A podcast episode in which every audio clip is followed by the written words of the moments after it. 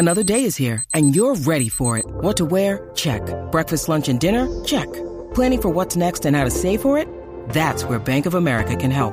For your financial to-dos, Bank of America has experts ready to help get you closer to your goals. Get started at one of our local financial centers or 24-7 in our mobile banking app. Find a location near you at bankofamerica.com slash talk to us. What would you like the power to do? Mobile banking requires downloading the app and is only available for select devices. Message and data rates may apply. Bank of America and a member FDIC.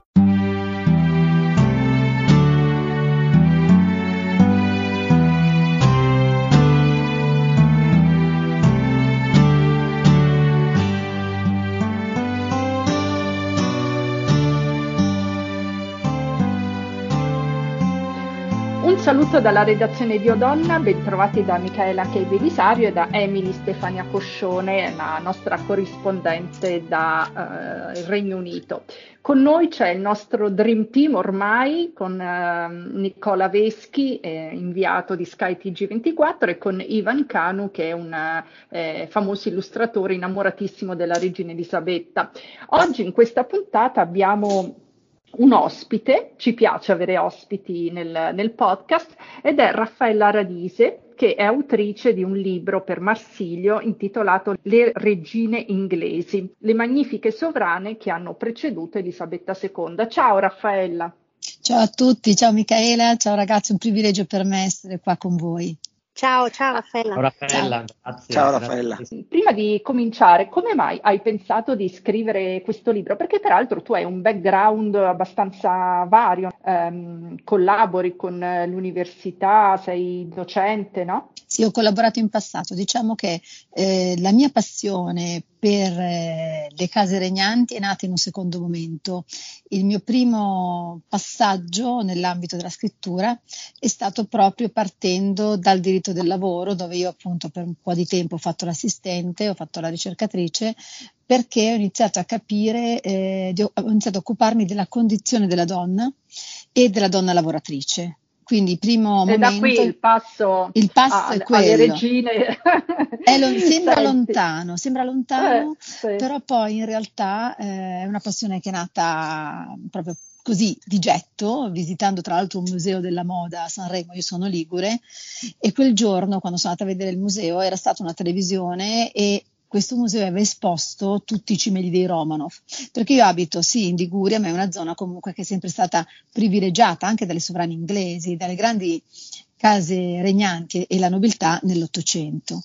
E quindi quel giorno è veramente nata una scintilla. Ho iniziato a occuparmi, eh, d'accordo con la Marsiglio, di case regnanti. Quindi il primo libro che è uscito nel 2018 verte sui Romanov.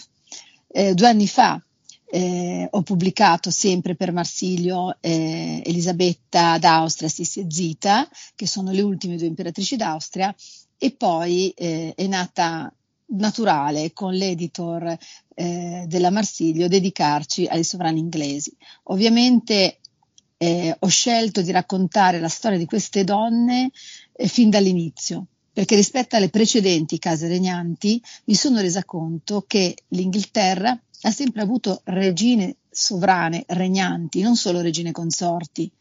E, e questo l'ho trovato un fatto straordinario per chi ama per chi ama l'Inghilterra, per chi ama questa grande dinastia, si rende conto che comunque le premesse erano già da molto tempo. E io come faccio ogni volta cerco di individuare quali sono i punti che hanno portato questa, queste grandi donne a regnare e a lasciare una traccia. Ecco, eh, poi ne parliamo. Intanto, ehm, ti consideri una Royal Watcher? No, io mi considero una, un'appassionata di, di storie di donne e nel quel che riguarda eh, le donne regnanti cerco sempre di scoprire il lato umano. Eh, voi ne sapete probabilmente più di me, ma anche quello che sta succedendo adesso eh, nella Royal Family porta sempre comunque a vedere eh, una traslazione della loro vita nella nostra. E questo io l'ho trovato anche nel, nel, tempo passato. Queste donne hanno fatto scelte, scelte di guerra, di pace, eh, qualcosa di magari innovativo, qualcosa che sembrava quasi ingiustificabile, però ad ogni modo sempre eh, la storia è maestra di vita ed è questo che io fondamentalmente ricerco. Ok, allora, senti, viene spontanea la domanda, poi ovviamente lascio lo scettro ai nostri colleghi del Dream Team. Partiamo dall'ultima regina invece, quella attuale, quella consorte, quella che eh, affianca Carlo III. Cosa ne pensi? Beh, allora, eh, questa volta io non sono preparata, quindi parlo di getto, parlo da appassionata. E eh, certo, parla eh, Beh, innanzitutto siamo partiti con poca simpatia verso di lei, se noi pensiamo pensiamo a quanto eh, abbiamo empatizzato con la vita eh, di Lady Diana.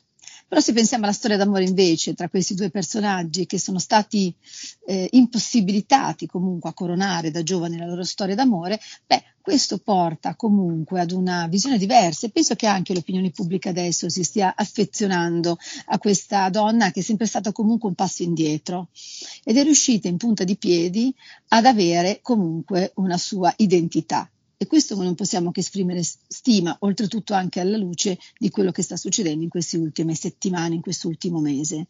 Eh, direi che Camilla, Camilla, la regina Camilla adesso abbia eh, una alta opinione, che sia stimata adesso. E quindi anche sì, l'opinione, sì, pubblica meno, l'opinione pubblica dei, dei meno competenti si sta legando a questa figura che possiamo dire è stata in punta di piedi, ecco, la terza incomoda, ma che ha saputo comunque avere tempo, dare tempo e avere il suo ruolo.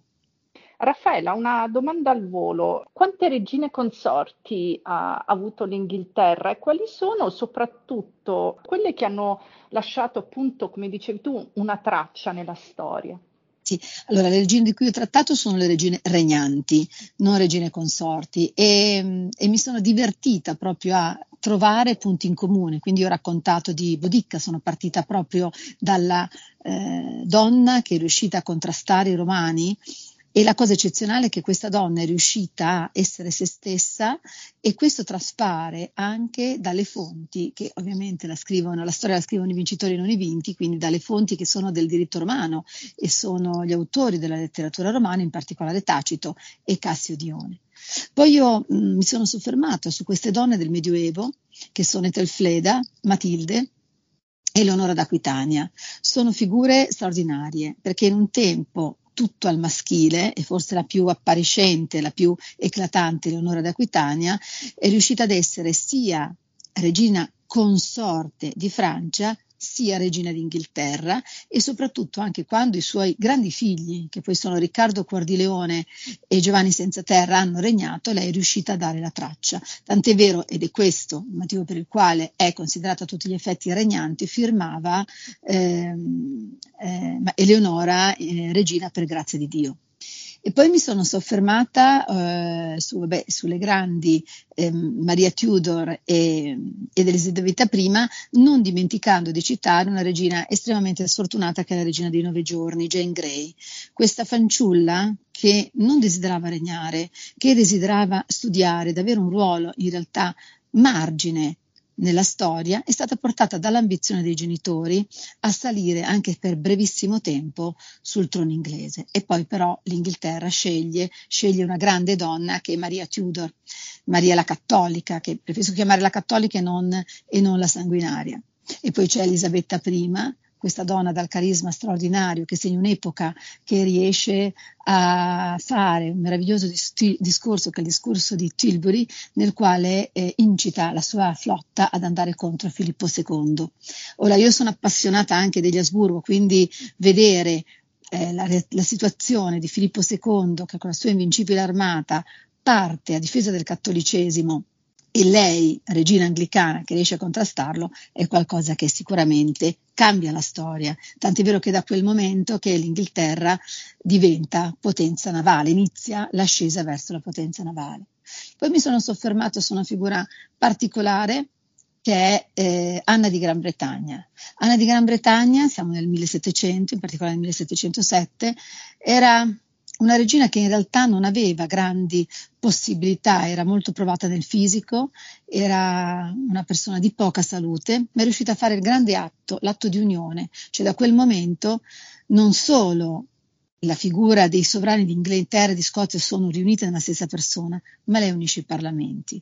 E questo fatto mi è sembrato estremamente affascinante perché una donna è riuscita a fare quello che in tanti anni non era accaduto. Da quel momento Inghilterra e Scozia hanno un unico Parlamento, che poi se siamo appassionati lo possiamo vedere anche nella splendida corona che indossano, che ha indossato anche Re Carlo, dove c'è il rubino famoso, ma anche sopra c'è ehm, lo zaffiro degli Stuart, proprio a significare l'unione di questa corona. E qual, e è, poi, qual è la tua regina preferita tra tutta questa carellata? Allora, nella carrellata, allora, se me lo consentite, devo tornare un attimo indietro, devo tornare a Matilde, colei che eh, è precedente a Eleonora d'Aquitania, perché Matilde, che è stata eh, prima regina consorte del Sacro Romano Impero, moglie di, di Enrico V, poi è diventata moglie di un plantageneto. Mi è piaciuta perché? Perché lei non doveva regnare, ha regnato perché il fratello eh, Guglielmo Adelin ha avuto un, eh, un terribile naufragio ed è tra l'altro raccontato benissimo da Charles Spencer in un libro recente, eh, appunto che è La White Ship, questo dramma della nave bianca nella quale eh, si infrange tutta la nobiltà anglo-normanna e muore anche senza mai essere ritrovato eh, il, futuro, il futuro re. Lei accetta la volontà del padre, quindi prima è andata sposa al Sacro Romano Impero, rimane eh, vedova e accetta di sposare Goffredo d'Angiò. Eh, perché? Perché il padre l'ha nominato suo erede, ha chiesto che la nobiltà eh, praticamente le giurasse fedeltà e per i problemi matrimoniali, come qualsiasi donna che lei ha avuto con quest'uomo bellissimo ma allo stesso tempo violento, accetta nuovamente la volontà del padre e loro tornano insieme.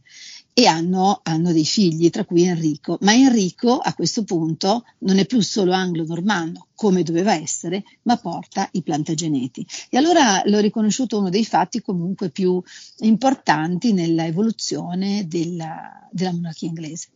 Raffaella, sei davvero una grande appassionata, lo ricordo, Raffaella Renise, l'autrice di Le regine inglesi, le magnifiche sovrane che hanno preceduto Elisabetta II, pubblicato da Marsilio. Resta con noi perché invece con Ivan, Nicola e, ed Emily eh, vogliamo discutere un po' della futura regina e cioè Kate Middleton, perché si parla di voci di abdicazione da parte di Carlo III per via della sua malattia. Giusto, Emily?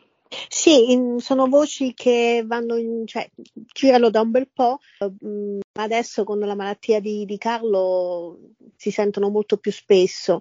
E tanto che ci sarà Buckingham Palace, ci sarebbe addirittura un comitato che sta mettendo a punto uh, i piani uh, per la successione. E c'è molto mistero su questa cosa. Fatto sta che Kate Middleton al momento è anche lei stessa in convalescenza. E, mm, è stata vista, se non mi sbaglio, durante le vacanze dei figli mentre eh, era in macchina eh, in direzione Sandringham, quindi non è che sta, sta male, si sta riprendendo da, dall'intervento che ha subito il mese scorso, eh, però non la vedremo in pubblico fino a dopo Pasqua. Quindi eh, un bel po' di mesi e c'è molto mistero sulla sua, su, anche sulla sua malattia, però ehm, comunque ehm, il fatto sta insomma che comunque eh, un giorno sarà regina, almeno speriamo, e, e, e speriamo che si riprenda.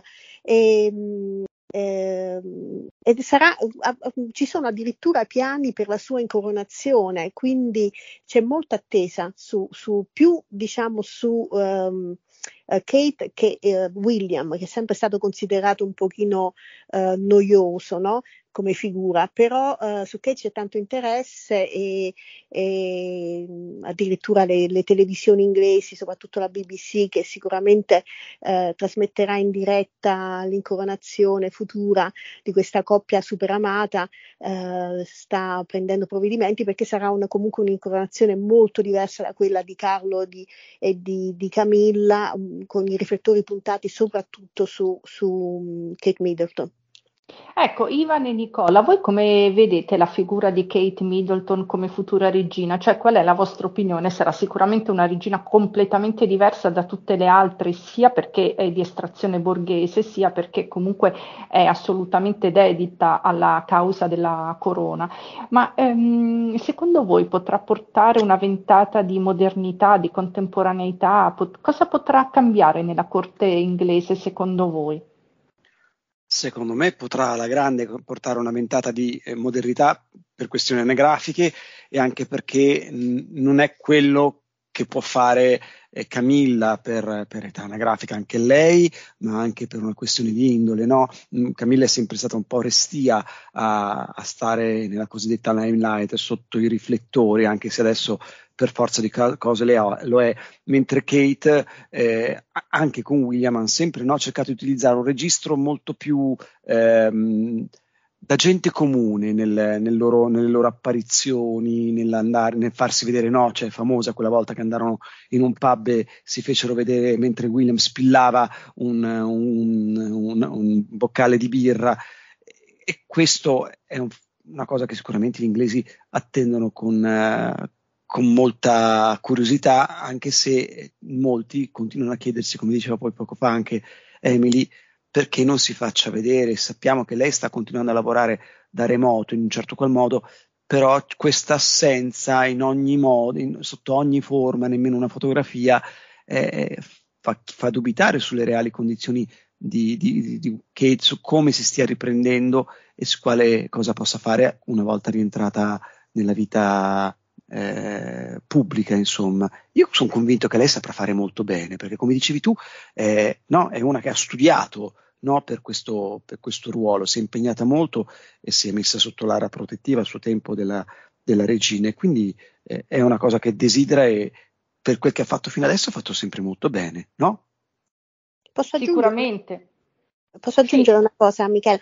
No, cioè uno dei segnali più evidenti della preparazione ehm, anche un po' diciamo velocizzata adesso di, di, di, di, Kate verso il trono è data dal fatto dall'annuncio che è stato fatto recentemente sul suo nuovo uh, segretario privato perché ha scelto bene, ha scelto uh, un, ex, un ex scudiero della regina Elisabetta che è stato accanto alla regina fino all'ultimo e, e, e, che quindi era molto molto fidato, una, un personaggio molto fidato a corte, fidato appunto la, la regina eh, se lo portava dietro ad ogni evento. E questa è una delle indicazioni più chiare del fatto che sì, ehm, Kate sarà una regina sicuramente moderna, ma eh, comunque sempre molto legata ai valori della monarchia, eh, quelli che contano, no? quelli che, per cui si batte Anna, per esempio, che, mh, mm, molto cari anche a Camilla, anche a Sophie Wessex, insomma è comunque un, un, connubio di tradizione e modernità. Questo secondo me sarà um, Kate.